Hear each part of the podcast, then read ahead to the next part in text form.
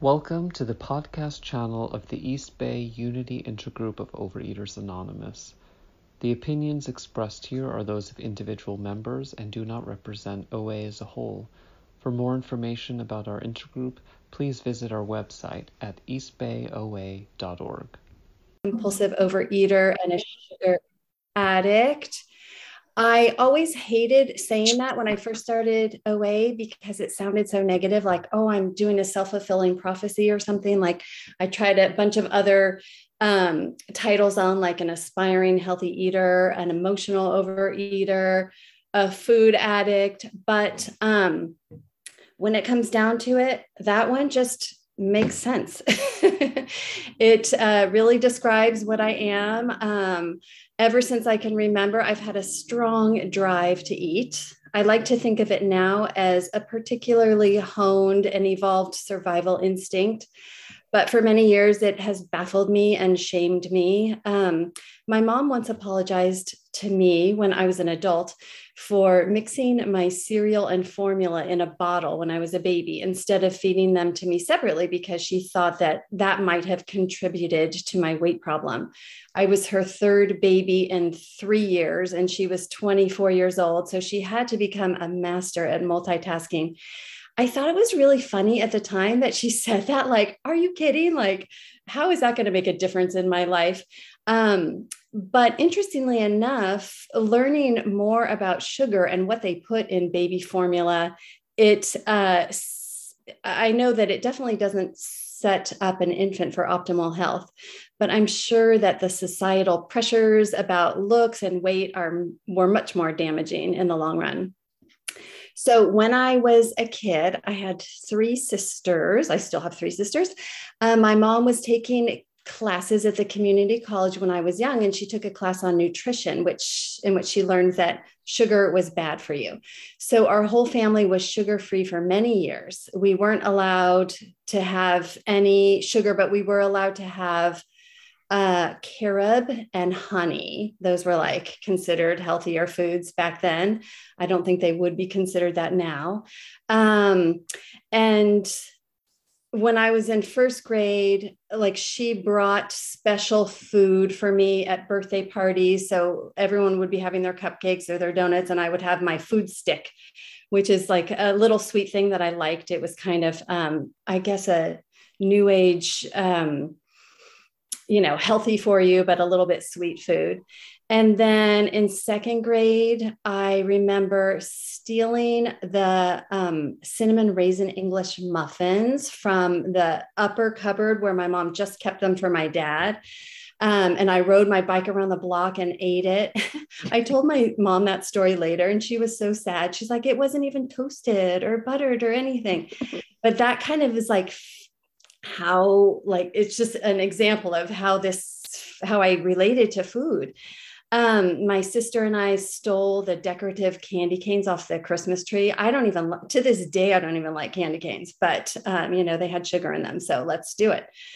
I remember once when I was a kid waking up in the middle of the night and I had had a nightmare, and my mom and my dad were both there comforting me. And my mom brought me sliced apples to eat in the middle of the night. And I thought that was so weird. Like, why would I want sliced apples? But I later found out that she was a night eater and she was doing what she could to, to comfort me or what would comfort her. And I think that's so sweet looking back on it. Um, uh, I remember when I was in fourth grade, I was at a friend's house and she, they had a candy drawer in their house. And I was like, what? How can that be? Like, wouldn't you just eat everything right away? And they're like, oh, no, we barely even notice it's there. And I'm like, oh, that would not be me at all. Um, many of my friends have told me that they think that being deprived of sweets as a kid might be why I crave sweets so much now. But that doesn't actually really ring true for me. Knowing what I know now about sugar, I'm really glad that my mom kept us sugar free for so many years. Um, my mom and dad split up when I was in fifth grade, and my sisters and I basically took over a lot of care of ourselves. My oldest sister would drive to the store and we would all do the shopping. We knew we weren't allowed to get anything too processed or sugary. but I made do with plenty of other carby, pseudo healthy foods. Um, and then eventually, as my parents were occupied with other things, we were allowed to buy more and more sugary processed foods. We were allowed to bake. Um, so I always had a stocky frame in a world where willowy was the ideal. And in seventh grade, I went on my first diet. I took Dexatrim pills that I bought at the grocery store on one of our unsupervised trips. And then I basically just didn't eat for a couple of days. and I got sick at school. The school called my dad and he was like, That's stupid. Why'd you do that? and it was like so logical. I'm like, well, obviously I wanted, I wanted to lose weight. Um, I learned later that my dad always worked really hard to control his weight, also. And he almost lost his military pilot's license because he was overweight and he had high blood pressure. So it was important to him. And knowing things about my parents as an adult has really helped me uh, put things in perspective and not do any blaming whatsoever. Uh, my dad's mom was also very large in the days when it was rare to see large people. And I think he was worried that his daughters would get large and have a harder life because of it. But because of that, I felt like there was a lot of um, um, he he looked at us a lot like oh don't do that don't eat eat that don't get fat um, in eighth grade i went on the beverly hills diet with a full approval from my dad i lost a lot of weight and i got tons of compliments um, from you know all around grown-ups kids and that it made me feel really uncomfortable and vulnerable I gained it all back very quickly and then some. And that started a most unfortunate cycle that has stayed with me in some form or another my whole life. Um, high school turned into diet after diet, running at 6 a.m. before school started, the fruit until noon diet, South Beach diet, the grapefruit diet. Finally, I found Weight Watchers, which I think was an improvement over the fad diets. And I did that on and off for many years. Every time I lost weight, I swore I would never gain it back. Then something would trigger me, and it seemed as though I would go into a fugue state and gain all the way back with a few extra pounds to spare. Um, I always felt out of control and desperately wanted to be able to c- control my eating and control my weight. I was very uncomfortable in my body, even when I was thin. Um, I wanted, but didn't want attention. I was really grateful for the times when I was thin because I was able to do a lot of fun things that in those days I probably wouldn't have been able to do otherwise, such as I was in a dance troupe, I was a cheerleader, I worked at Club Med for a summer, I was in a community theater production. And so, even though I couldn't understand why I couldn't eat like a normal person, in general, I had a great and happy life with a lot going for me, including a very loving family with with three loyal and very supportive sisters. Um, I continued going up and down in college. I hit a new high in graduate school due to stress eating. I had a steady ish, though not ideal weight after I graduated and had gone back to Weight Watchers.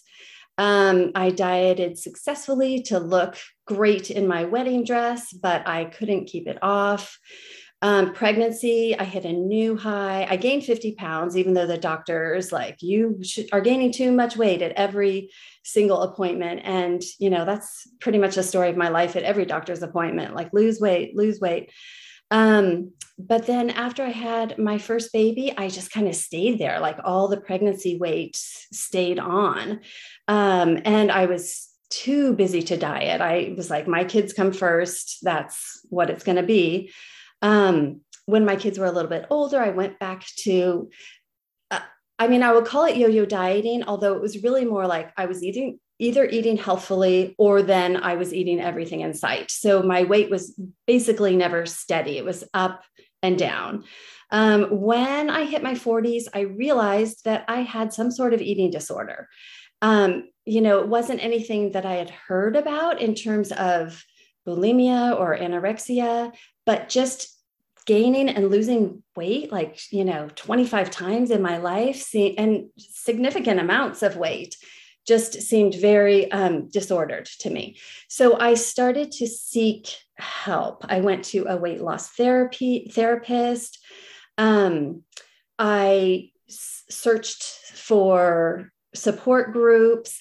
There were surprisingly few in my area. All of them had to do with some sort of eating plan, which I knew I didn't want. I had researched eating um, so much. I learned so much about eating that I knew that I wanted to eat my own foods and not eat some processed foods in some pay and uh, package and pay uh, program.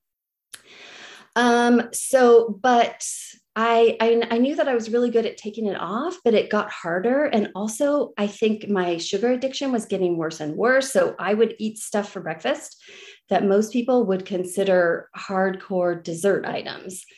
My husband once joked that my diet was 60% sugar, but I'm sure it was much higher than that. Mm. Um, I will uh, say a bit about my husband right now because when I first got abstinent and we were at a usual restaurant and we were having our usual stuff and we were going to order our usually our usual dessert, I said, you know, could we please not order that? You know, like I don't want to sit at a table and watch you eat that. That will be torture for me. Um, and he just couldn't understand. He's like, why can't you have just a little bit? I don't understand. I'm like, me neither. Like, I wish I understood and I wish that I could have just a little bit, but that's not how my system works. Um, and that was the only time that he really kind of resisted or um, made a comment. He's always been incredibly supportive. I mean, since I've known him, I've been 60 pounds heavier, you know, like up and down a 60 pound range. And he's always like, You're awesome the way you are. And that has really helped me be more accepting of myself and my body. Um, oh, sorry, somebody's trying to call me. oh, sorry, Jen. sorry, that was my daughter. Um, should have turned that off. Uh, okay, so I then after after that, I um, read a happiness study that said that only 10% of your happiness is determined by your circumstances. And after that, I decided to forget about my weight and forget about my eating and just be in the world. And I immediately gained about 25 pounds. I decided that I was not happy or healthy at that weight. And then I reinvestigated weight loss support groups. I found one online that was run by a therapist, but when I called her, she said that she was no longer doing the group, but I could make an individual appointment. So I did, and she told me to try OA. And I had thought, and I thought, oh no, sorry, that's not for me. It's very religious, and they eat they say not to eat flour and sugar. And, you know, honestly, I'd probably rather die. Like, I'm not going to go through the rest of my life not eating flour and sugar. And she said, one, they're not religious. And two, you can eat what you want. So go. So I'm like, okay, fine. I told her I would go to two meetings. Um, and then uh, during my first meeting, it was an absolute revelation. I was so, um, I was incredulous to hear people talking about things that I had felt my whole life and that I thought were my own special demons. Um, and then there was a very helpful woman there who explained the program to me in flexible terms. She had mentioned that there was one woman who said that she ate a Snickers bar every day for a year and that was her abstinence. So i'm like okay well i can get behind that. Um, but after and she asked me a few questions which were helpful like you know what are you going to do after this meeting? And you know in my mind i was like well i'm going straight to that place where i usually get that thing. And so that was kind of um, also a revelation to me like okay maybe i really do have a, a problem that's not just about yo-yo dieting so, after a week of thinking about it and eating a lot of my goodbye foods, I decided to try giving up sugar and flour. Um, and then for the first few days, I had no idea what to eat because I had been eating very few foods without sugar or flour. Um, every time I thought of a food to eat, I realized that it had sugar or flour in it. But desperation got me through, and I slowly learned what to eat through experimentation and ideas from others. I stayed abstinent for over a year. Uh, after that, I got a sponsor. I worked the steps. I went to at least three meetings a week. I was very grateful to have found OA. At the same time, I had to suspend disbelief in many areas. So it wasn't the perfect fit. My main hangup was that I didn't believe that a higher power could help me with my eating. And if there was one who could do that, I would really rather they spend energy on bigger world problems.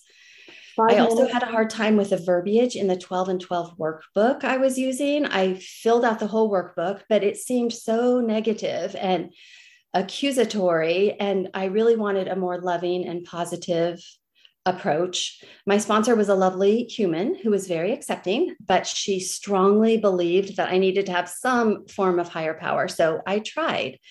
Um, the higher powers I've tried are love, sense of purpose, harmony in the universe, universal flow, but none really felt connected to my eating.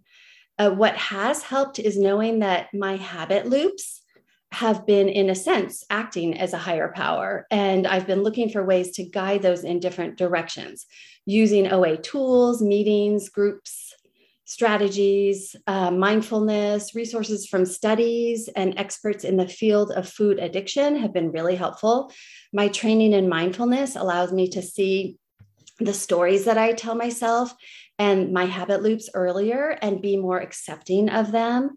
I'm getting better at not turning negative thoughts into a story, such as I will never have a normal relationship with food, or I will always, you know, be a failure when it comes to my weight. I'm getting better at seeing it, letting it go, and continuing life as it is.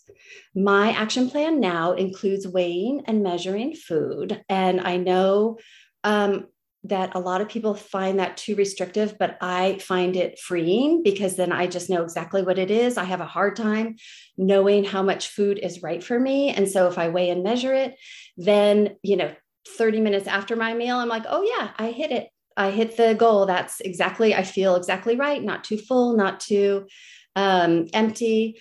I eat no sugar or uh, no sugar that I know of, like I know sometimes in salad dressings when I go out to, to eat, it's in there. Um, very little flour. I exercise every day. Uh, I walk every evening. I listen to podcasts. I have a recovery circle that's a smaller group of OA people where we have special topics. I go to um, lots of meetings.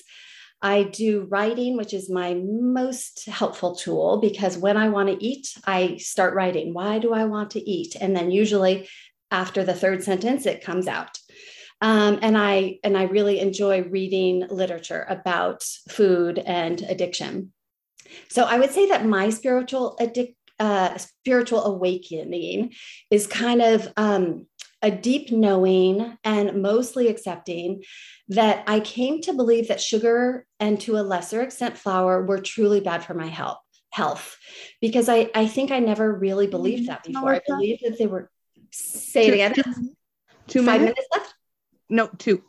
I oh, did, two minutes I left. a while ago, but I don't think you heard me, love. Oh, so sorry. Two. Yeah, no, I didn't hear you. Okay. Um, so knowing how sugar is processed in the liver, it's not just an empty calorie, that has really been helpful for me. Just experiencing the miracle biologically of what it feels like in my body not to eat sugar and flour is very motivating. Um, when I'm in the food, I'm just not as happy and I'm not as useful in life. I still think about food way more than I would like to. I chalk that up to my survival instinct. Uh, you know, my ancestors were the ones whose brains and bodies allowed them to survive by focusing on food. Uh, sayings that I like uh, you crave what you eat. So sometimes I'm like, yeah, if I eat that, then I'm going to crave that. Sometimes I crave broccoli or spinach for breakfast, when in the past it was always sugar, even if I knew it set me up for a crap, crappy day. I still say to myself, God grant me the serenity, even though I don't believe in God, because it's just something I learned in my uh, traditional OA groups, um, and it helps me.